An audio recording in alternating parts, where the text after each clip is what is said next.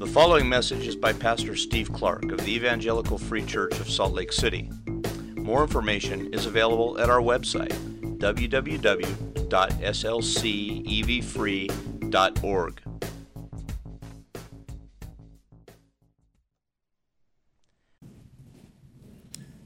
Psalm 133.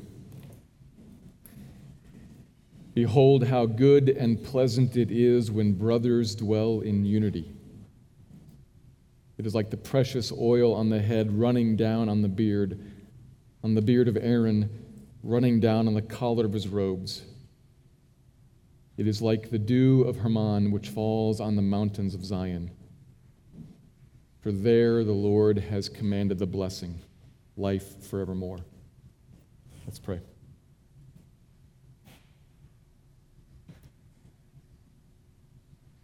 Father, we hear the words of this psalm again. How good, pleasing, pleasant it is when brothers, sisters, when your people dwell together in unity. You have made a people, God. We acknowledge that. We say thank you for it. We've sung of it. We've prayed and praised you for it, and we acknowledge it again out loud. You have made a people. It is your doing. You've gathered a people and are gathering a people all across the globe from every tongue and tribe and nation. You have a people that spans time throughout the generations, one people. And here in this place, you've gathered some of that people together to be a little local people. You've gathered together a church, a local family, expressing your kingdom here in this place.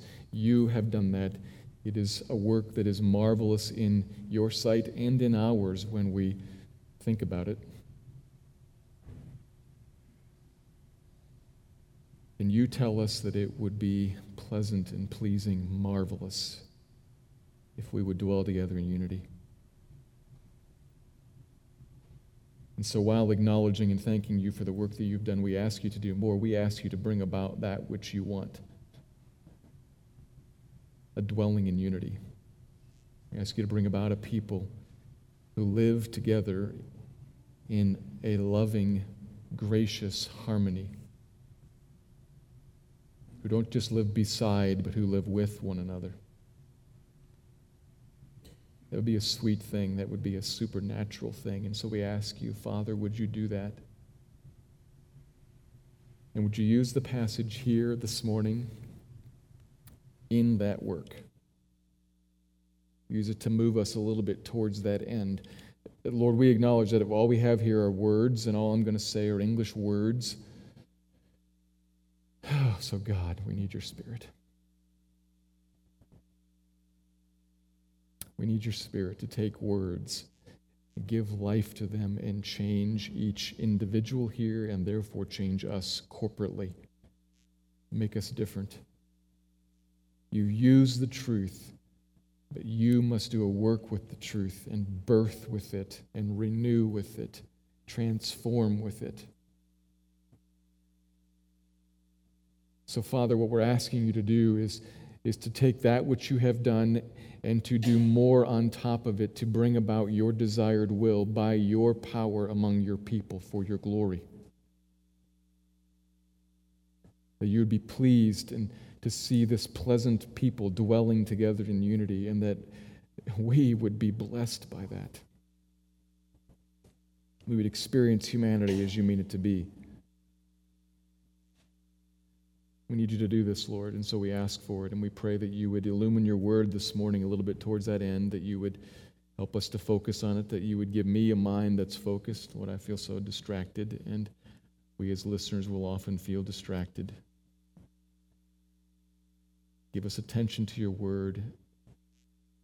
Father, commission the Spirit to move among us and give life, to change, to grow us to hold up Christ and draw us to Him and to, to create a conformity in each of us to Him. We look to you for that now and, and pray, thankful that you are more committed to brothers dwelling together in unity than we are. So bring about your word, Lord, we pray. And in Christ's name, for Christ's glory, in Christ's church, we pray it. Amen.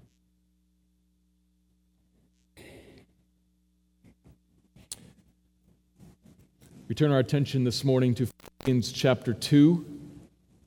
And by this point in the letter, we've come to the beginning of chapter 2, we've come to the point where Paul has now fully turned his attention onto the affairs of the church at Philippi. He began the letter, you'll recall, focused mostly on himself, on his own situation, his own perspective on his own imprisonment and upcoming trial, what he thought of that, what he expected to happen, and how, as he looked over all of his life, he rejoiced in the fact that Christ was exalted in everything and would continue to be exalted in everything, live or die. Matter what happens in the verdict of the trial, Christ will be exalted in his life, and he's delighted because Paul's about Christ. He doesn't know what's going to happen exactly, but he does expect to be let go, and he does expect to come back and live among the church with his friends there. But at verse 27, as he begins to turn the focus from himself to them, he writes a very important statement for the whole rest of the book, in fact. He says that whether he comes or, or not, whether he's released or not, he wants one thing, and he, he draws their attention in, and focuses it in, and then gives a command only this. Very central, very critical statement. Only this live as worthy of the gospel citizens. The word citizens isn't in most of our translations, but that was kind of the point. Live as worthy of the gospel citizens. Live as citizens who are worthy of this gospel message. Not just as citizens of Rome, but citizens of the gospel. That was his central point. And then he begins to elaborate on that and tell them some of what that looks like is a unity with the accompanying characteristics of standing in the Spirit, arm linked as they contend for the gospel. He kind of moves off to begin to speak about evangelism and, and suffering. Saw some of that, touched on the unity, but he left it.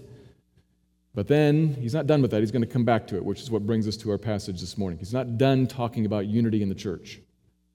Kind of got sidetracked a little bit.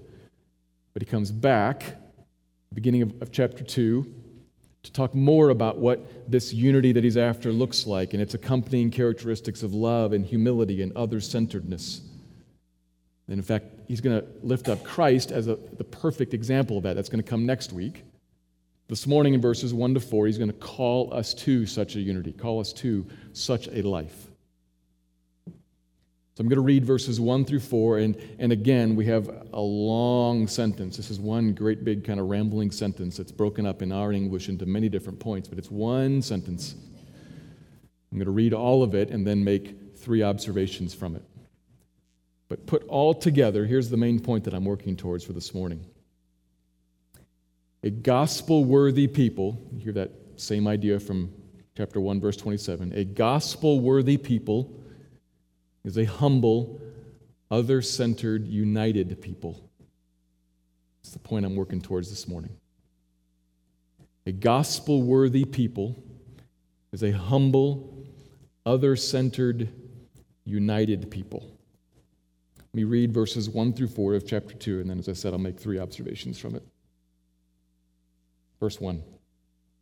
So, if there is any encouragement in Christ, any comfort from love, any participation in the Spirit, any affection and sympathy. Complete my joy by being of the same mind, having the same love, being in full accord and of one mind. Do nothing from rivalry or conceit, but in humility count others more significant than yourselves. Let each of you look not only to his own interests, but also to the interests of others. We'll stop there this morning. Going to make three observations. Here's the first one Gospel worthy citizenship begins by considering the effects of the gospel. Gospel worthy citizenship begins by considering the effects of the gospel. And I say gospel worthy citizenship because the verse begins with so. There's, there's a linkage here. He's, he's pointing us back to the main command that he gave us in verse 27 before he kind of got sidetracked into evangelism and suffering. Remember how when we were up in verse 27, we actually looked down here into this passage and noticed the connections. He talks about the Spirit in both places, and particularly unity and, of, and single mindedness in both places. So he's got the same idea in, in verse 27, and then back here in our passage, he's returning back to the argument that he started in verse 27. He's coming back to it. I want you to walk, just this one thing, only this. I want you to walk in a manner that is worthy of the gospel. So, if you're going to do that, that's the train of thought. It comes into verse 1. So, we have to begin by considering the effects of the gospel. So, if, and I know there is, if there is any, any of the following, and he lists four phrases, which one on top of the other, on top of the other, on top of the other creates a very powerful rhetorical building punch here, just with how he lines up these phrases, one on top of the other, on top of the other, on top of the other. If all of this and this and this and this, he's got a lot of, rhetoric built into this, then what follows in 2, 3, and 4, it, it's one great big if then sentence. So he's, he's built this in a very powerful way, made even stronger by the reference to the Trinity that's in this verse. There's a lot of debate about how these four phrases in verse 1 work together. But I think that as we read through it, Paul intends for us to be hearing a reference to each member of the triune God. There is only one God, only one God who forever exists in three persons God the Father, God the Son, and God the Spirit.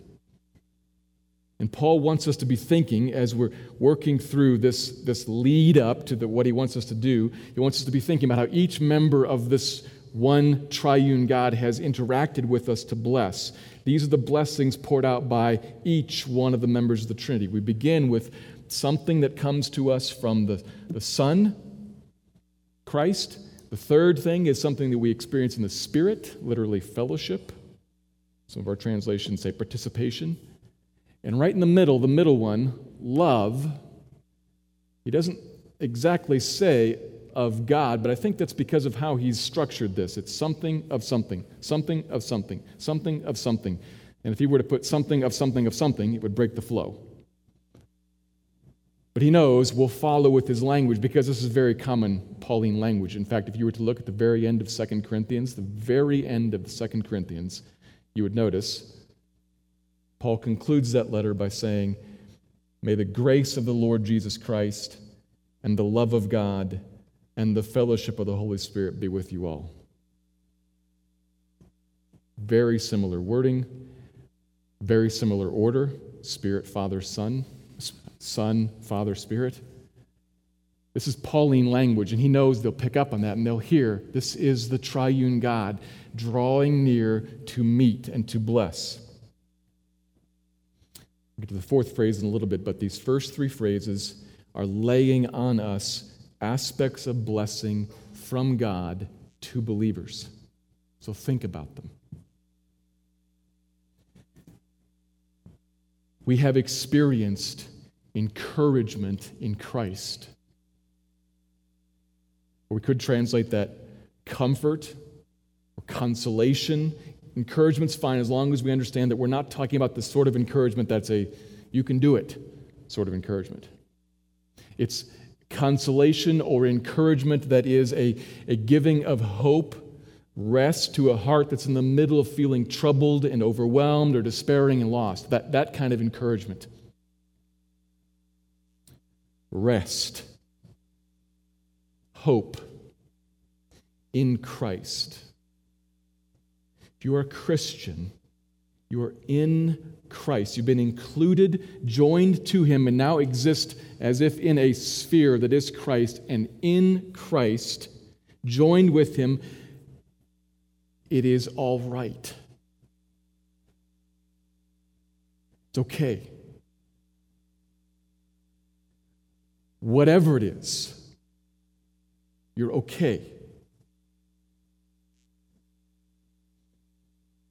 Beginning with the moment that real despair first hit you. And I mean real despair. When you first realized, Christian, when you first realized that you yourself were hopeless and lost because you were a sinner before a holy God.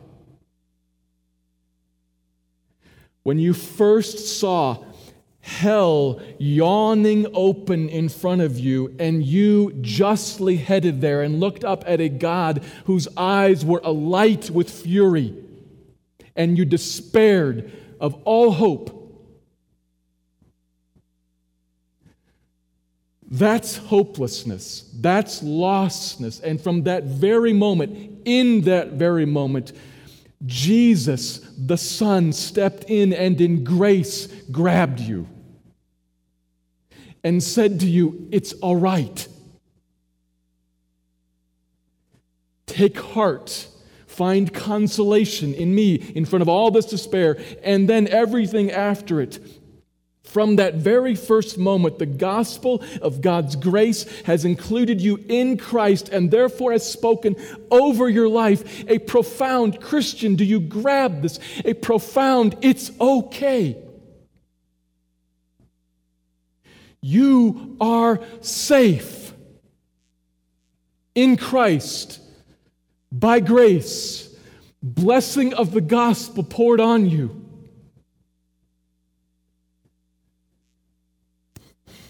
You need not worry. You need not struggle to protect yourself or cover yourself. Take care of your own desires and your own needs and your own reputation. That's going somewhere. All of this is going somewhere. Paul's going somewhere with this. But to get there, you must first consider the effects of the gospel. You are all right. You have no need to protect, no need to fight, no need to struggle, no need to fear, no need to take care of yourself. You can let it all go be encouraged, take comfort, be consoled in Christ. okay.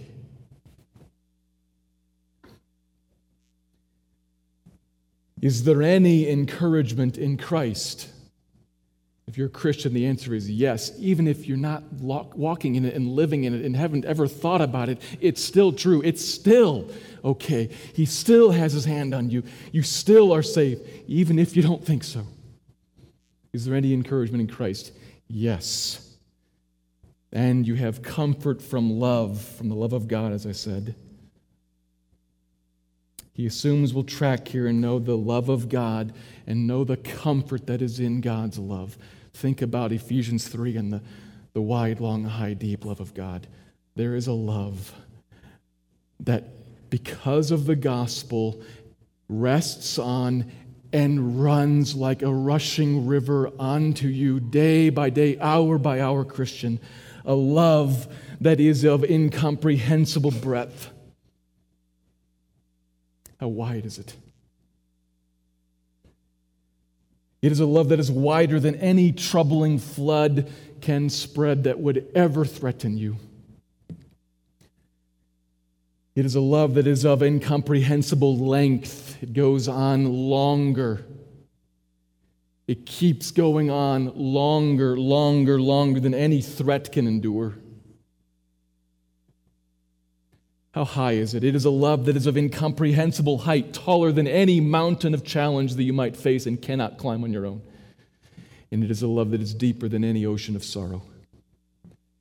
It is a love that is wide and long and high and deep, and it is incomprehensible, but can you comprehend it? Paul prays that you would have strength to comprehend it, to know just some of it, to know some of how wide and long and high and deep this love is. It is poured out on you in the gospel. You have been cleansed by Christ's blood and removed from the wrath of God and placed in a standing where the love of God showers you constantly, never leaving you, never forsaking you. Christian, is there any comfort from love? Yes. Indeed. And you have fellowship with the Spirit. Primarily meaning fellowship with God in the Spirit. And of course, it does mean that there's fellowship with other Christians, but he's coming to that. He's not starting with that, he's coming to that. He's laying the ground for that. He's, he's right now talking about fellowship, participation with God in the Spirit, saved by Christ, joined to God with the Spirit dwelling in you.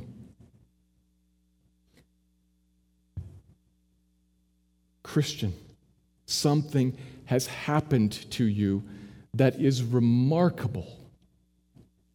You are not a, a person that got something glued onto the side of you. You are not a person that got a hat put on you. You are not a person that even put on a different colored shirt. You are not a person that rides around in a different type of vehicle. You are a person who has been indwelt and changed. You are a spiritual person, a spiritual people, no longer carnal, to use the words of the Bible, no longer merely fleshly, but spiritual, which means you are different. You have been changed in a, a complete way, not in, in, in totality, but in a complete way, such that you are now Think of a newborn baby. A newborn baby is totally unlike a tree, totally unlike a rock, totally unlike a, a cat. Thank goodness. But a newborn baby is, is not as mature and, and as understanding as a teenager or as an adult or as an elderly person, but it's of the same kind, totally different than the other. You have been changed and made a spiritual person as you have now participation in the Spirit, you are God connected, you are other world connected, you have power to be different. You are no longer bound by death and bondage, no longer obligated to sin, no longer limited by, by the horizon of this world. You can relate to God. You have a mind that understands spiritual truth. You know where this is all going. You know what's going on right now. You see temptation for what it is. You notice deception in things that other people call truth. You see, you understand, you have life. You're different. Maybe not as much as you should be, but you're different. A light has gone on, a life has come, a friend has drawn near, glory shines in front of your eyes and then even within you. Do you have any participation in the Spirit? Yes. Even if you're still a baby even if you're inappropriately still an adolescent, you are different.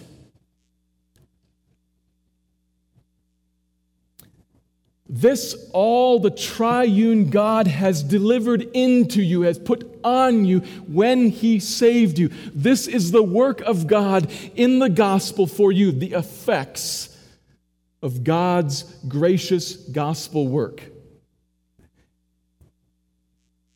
If there is any encouragement in Christ, any comfort in love, if there is any participation in the Spirit, come to the fourth one. It's different than the other three. The structure is not the same. Even grammatically, it's different. This of this, this of this, this of this, and then the fourth one's different. It's just two characteristics sympathy and affection. That's because he changes his focus. He's been talking about what the triune God has done, and now he's adding in a personal component. If you have any sympathy, any affection, he means, for me, locked away in this prison. And we know he means that because of the very next verse complete my joy. He wants them to do something for him. Now, that's no problem because it's actually quite clearly for God. But he wants to hear, you'll recall from verse 27, I want to hear of you that you are standing firm. I want to hear this about you. Well, have any affection for me, any love for me? Then make my joy complete by, he's going to talk about what he wants them to do. He adds in a personal component here in the fourth point, but the main emphasis throughout verse 1 is Paul winding up and preparing to call us to live as citizens worthy of the gospel. But that all begins by talking about the gospel. What God the Son and God the Father and God the Spirit has done to you.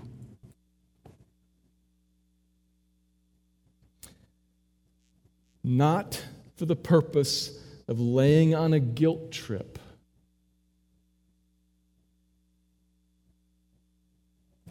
You've all, I mean, not any of us, not any of our parents, but you know of people who say, Man, I gave birth to you and I, I sustained you through all these years. The least you could do is whatever. That's not how God works. God's not laying out or lining up the effects of the gospel to say, well, the least you could do then is. No. He's telling us what has happened to lift up your minds so that you leave here and look here and you see, oh, that, oh, and realize, well, that then is how I should walk. That then is what is appropriate. That then is marvelous and wonderful. It tells me everything about God and everything about me that I need to know.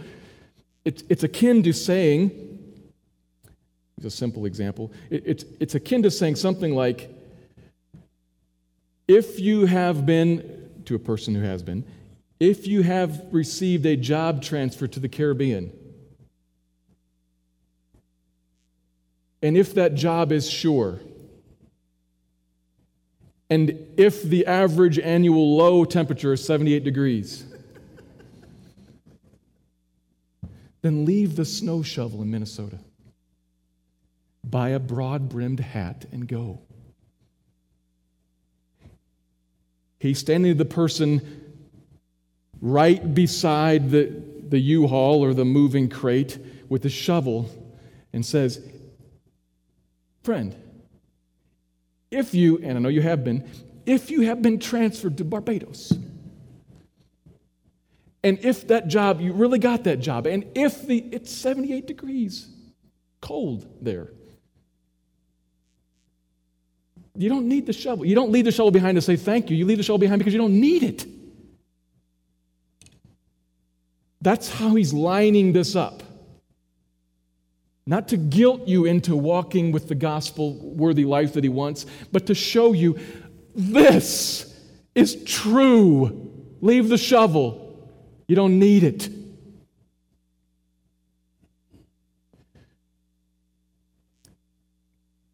But here's what is appropriate the second point. Gospel worthy citizens live with each other in unified, purposeful love. So, what he's moving to now is the then half of the sentence. If is verse 1, then is what follows. And he's going to say, here's what the life that's appropriate, the life that is that gospel worthy life, here's what it looks like. Here's what should naturally come. Here's what's appropriate. Gospel worthy citizens live with each other in unified, purposeful love. Verse 2 is the beginning of the then, and he actually starts with it very personal. Complete my joy, then But here's what he really wants by the simple statement being of the same mind. That's what would make Paul happy, but we need to understand something that if Paul says this is what would cause my joy to be increased and full, that he really means God. This is what would delight God and should delight us. This is what's appropriate. by being of the same mind. And he's going to spend two and a half verses unpacking that. But simply put, gospel worthy citizens live together as a church, all together, of the same mind, which is not just an intellectual issue. It's not just about intelligence, knowledge, facts, theology, doctrine, or opinion. There is an element of that. We, we must all know doctrine, and we must be thoughtful about doctrine. And as we are knowing and thinking about doctrine, there will be an increasing uniformity of thought and opinion, particularly about central, critical things. That's true, but that's not really what he's after. There's much more in his mind than that. Of the same mind, and then he's going to spell out beneath that what that looks like. So, structurally, of the same mind, you get three things underneath of it. That is, having the same love, being one souled. It's a literal rendering of the of of uh, of full accord in full accord, one souled, intent on one purpose having one mind. I say all those words because our different translations rendered that differently. Same love, same soul, one mind, which is slightly different than where he started with talking about same mind. You got to follow this closely. I wish I could write this down, you could see it. One mind is different than same mind, where he began. One mind is single mindedness, one purpose, one intent. So when he talks about a church that is same minded, what he means is there is a, a love that unites, same soul, around a purpose, a single goal. It is a loving, unified, purposeful people, same minded church. If you think about this, it means you can't adequately do this if you live in different parts of the country. Because you can't show this love. You can't be a people that are, are displaying a same souledness. You can agree on the same points, but you don't have a way to love each other from a distance. You can't even do it if you're in the same city in different places. There's got to be a togetherness if we're going to love one another, if we're going to display a same souledness and live towards a similar purpose. There's got to be a togetherness here, proximity. What Paul and God is after is a loving, harmonious union. If you were to see that, it would be a people where the love of God is known by individuals and then displayed by individuals to other people in the congregation, such that this place feels like, it smells like, it looks like how God loves people. it looks like, it feels like, it smells like. How a people who have a, a common participation in a common God are themselves in common. It looks like, it feels like, it smells like a people who, like God has a goal, have a goal. The same one that God has. So, put it another way, it's a people who together love each other with an agenda. And when I say that, I'm deliberately trying to confront something. Because there, there is always, uh, in, in Christian circles and in the world, in fact, there is always a feeling that if, if we are to be about, or if someone is to be about with me, loving me, then what they are doing really is they are looking at me and they are affirming and encouraging me with whatever I am and whatever I'm about. And so if I don't feel the love, what I mean is, I don't feel the acceptance. I'm not saying that's how you're thinking, but I'm saying that that is a dominant idea. That to be a loving people, to feel the love, is to, is to be a group of people that say, They're there, yes, way to go. And never, no. That's wrong.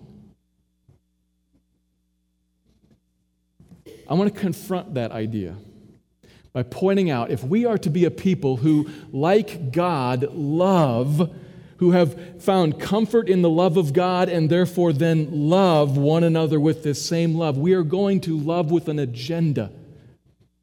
We're going to be a people who, like God, reach into a place wherever that person is right now for the purpose of extending a hand out and pulling him, pulling her towards something. Not leaving him or her there, but pulling him towards what? Towards Christ. That's how God loves people to reach, to grab, and to change them. He has an agenda. That's the one purpose. We are people who are together of one accord, united, loving each other with a single purpose to reach out, to grab one another, and maybe others who are not yet here, to grab one another and pull them with singular focus, with singular, singular goal towards Christ. The gospel would be dominant in this one's life, and in that one's life, and in this one's life.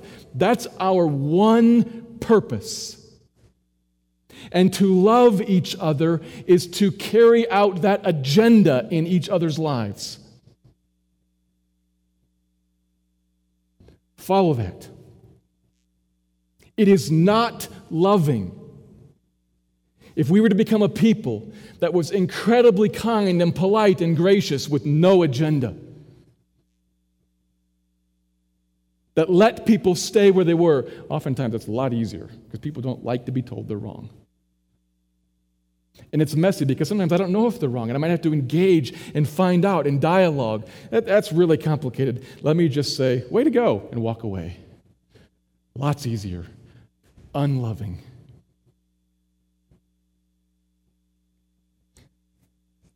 True loving unity has a single purpose, it has an agenda, namely the gospel. We are to be lovingly, harmoniously united in the pursuit of that goal for each other, that Christ would be all in your lives and in mine.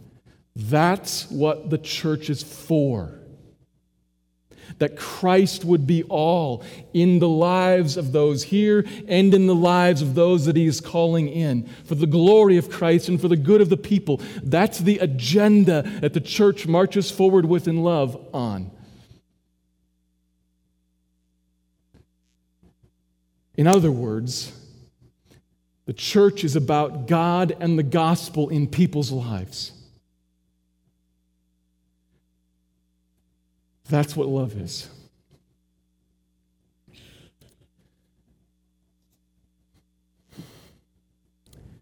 So, are we about this? He wants a church. He says that what it means to walk in a manner that's worthy of the gospel, what it means to be a, an individual or a people that, that would delight Paul, that would delight God, is for there to be a church that is of same mindedness, that is, loves one another, is united around a purpose. So, are we about that? The purpose of the gospel.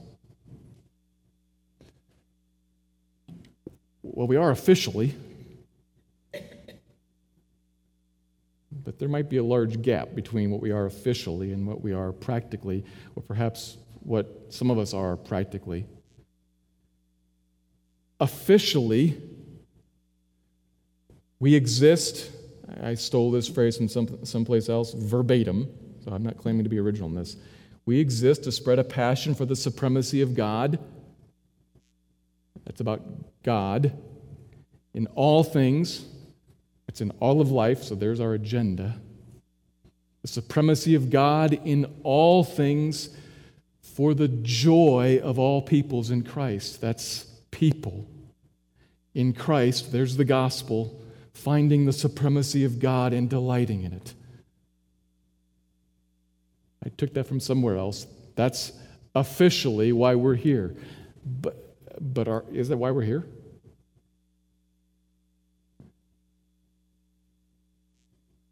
It has to be. Now, the wording's optional, but this has to be, has to be what the church is about. Together, one accord, one soul, loving with a purpose, the gospel in our lives and then extending out to other people. That's the church that pleases God.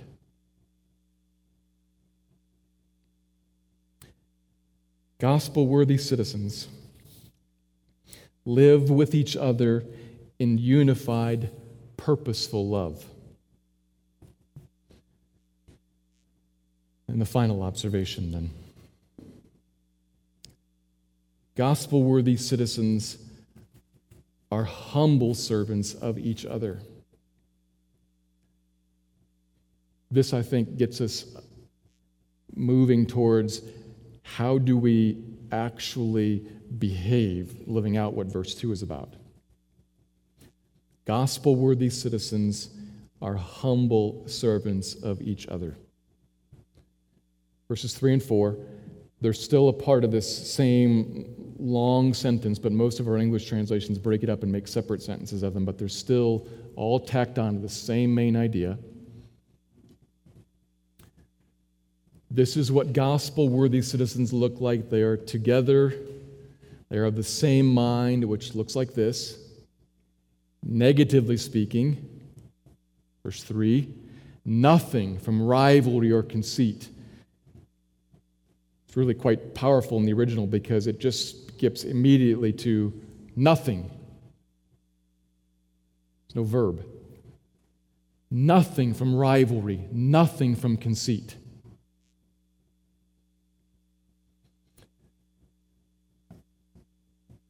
There's no place among Christians and no place in the church for the advancing of one's own cause,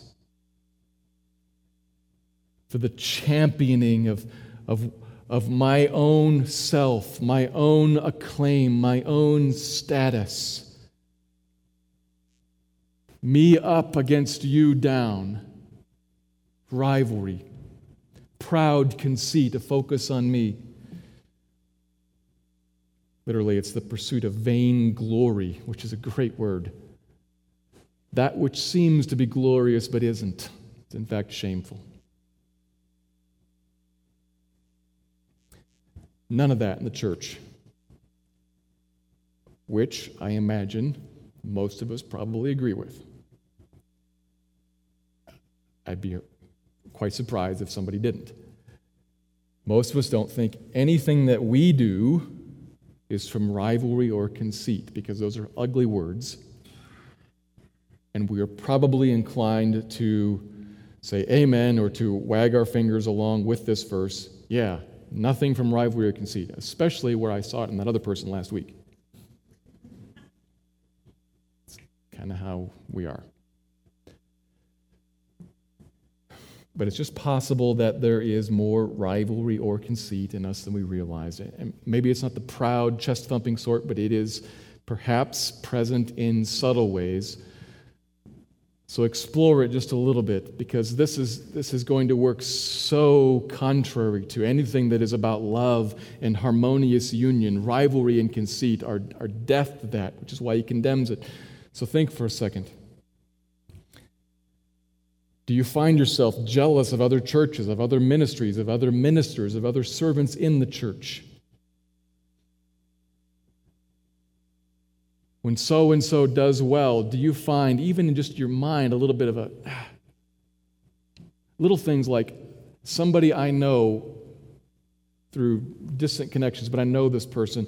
I saw in print somewhere that he'd written a book and it was published, and I thought, I thought, not Praise the Lord for truth coming out into the church.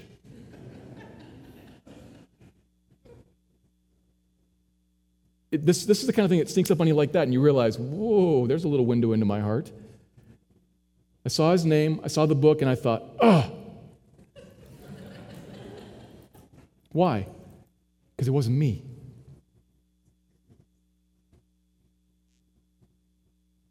How ugly is that? Oh, but I don't, I don't do anything from rivalry or conceit, conceit. I mean, that's clearly forbidden. That's wrong.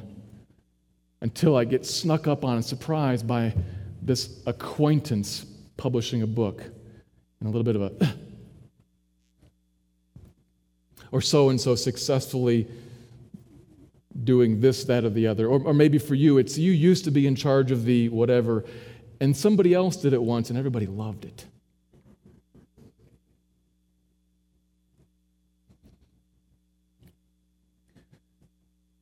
How about in conversation? Simple examples. If you ever find yourself in a conversation where somebody misrepresents you harmlessly, but in a way that makes it seem like you didn't understand something? Or mistakenly attributes something to you that wasn't actually true, and, and politely but quickly you correct them so that it doesn't seem like you didn't understand that. They don't need to know. Who cares?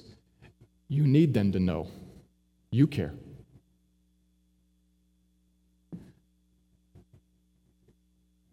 Or maybe conceit shows itself in conversation where you just repeatedly draw the focus onto yourself, my thoughts, my insights, the theological truths that I've learned, the details about my ailments, my troubles, my stuff, my job. I need to share them and you need to hear them. So we're going to have a conversation where I talk and you listen until I'm done talking. That's when you're done listening.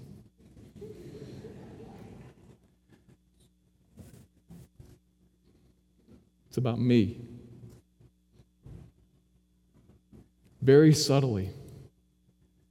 And actually, ironically, the same thing can be true of the person who never says a word in conversation, can be just as conceited because all of what talking would be would be to put out my stuff and to risk being wrong or to risk revealing something that others don't accept and don't find right. And so I just don't say anything so I can be remaining content in my superiority or my safety. We could go on, we could talk about lots of other things. The point is, it's just possible that when Paul slams down none of this and none of this, and we say, yeah, that some of that's us. It's just possible there's more rivalry and conceit in us than we realize. And it's death to a church.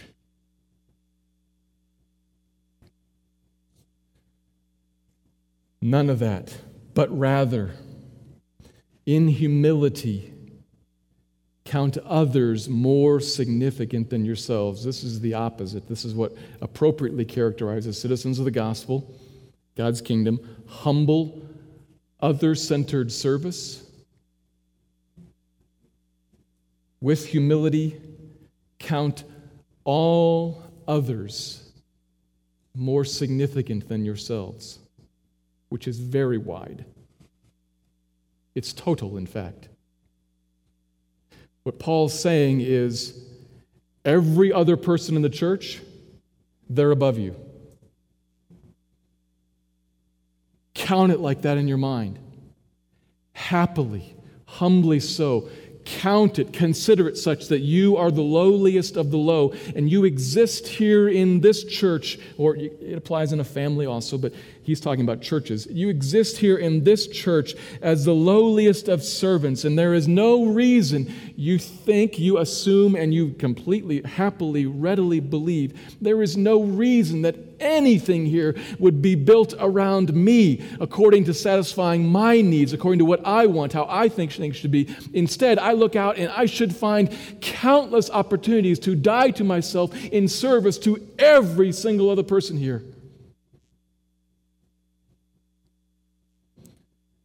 That's the next verse. Considering not just your own needs, but the needs of others. So I have this attitude of humility that counts them greater than me. And then verse 4 I'm looking for their needs so as to meet them. Can you imagine a church like that? Or a family like that?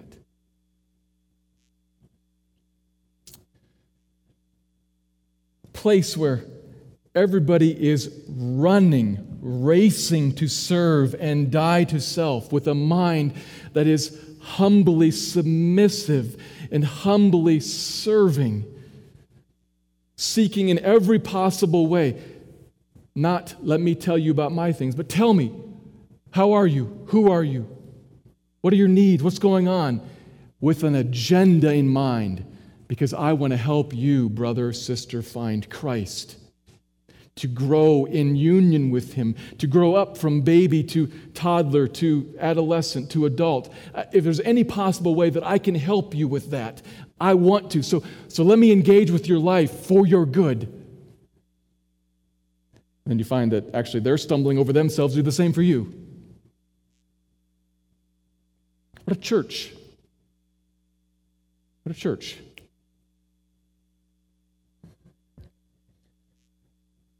That's what Christian maturity looks like. Turning away from self towards others because, here's where it loops back around, because I really, really, really, really, really, honest to goodness, have found encouragement in Christ, comfort in the love of God participation, fellowship in the Spirit. I have found it, I see it, I know it. I don't need to protect myself. I don't need to draw the attention onto me. I don't need, but I have much to give. I have union with a God who is far greater than you know. Let me give him to you. I'm drawing life out of a well that's far deeper than you could ever provide for me. So I don't come to you needing, I come to you to give.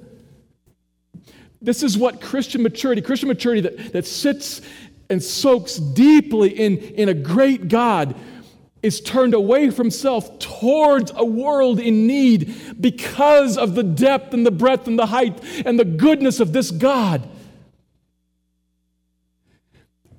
Church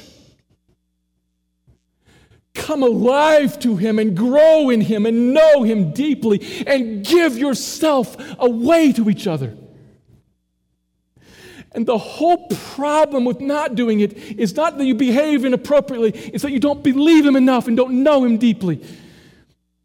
So may God open your eyes and may you trust Him, may you see the effects of the gospel, and then humbly seeing who you were and who He is and all that He's given you, humbly give it all away.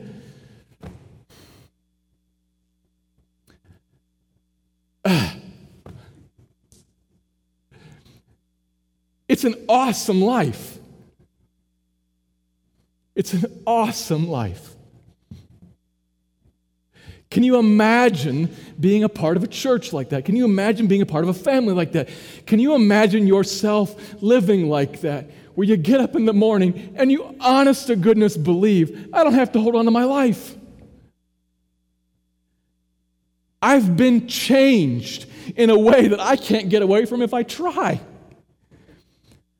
I'm different, and I step out of the bedroom into a world that needs God. And I have Him. So, with that agenda, I want to go out and connect to this people that He's gathered me together with, humbly loving them towards the one they need. It's an awesome life. So live pursuing your own encouragement and your own comfort and your own peace, your own union with God. Live pursuing that, not from other people, but from God, so that you have a depth of life to give away.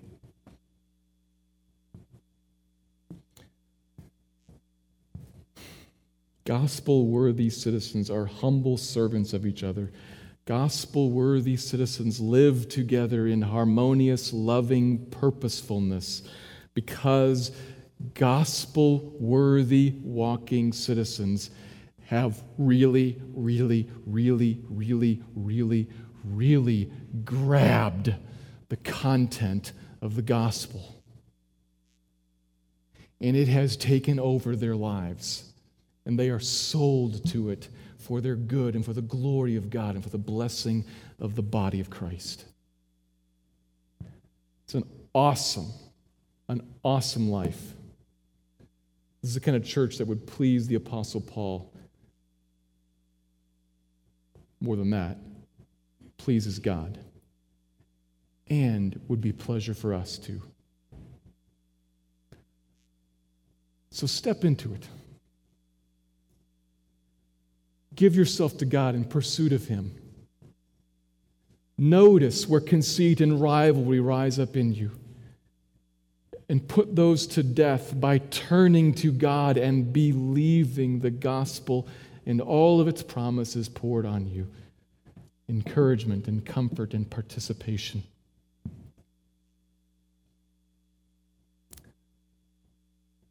Take a few minutes, reflect now. Think through what God needs to do in your life, and then we'll close in prayer.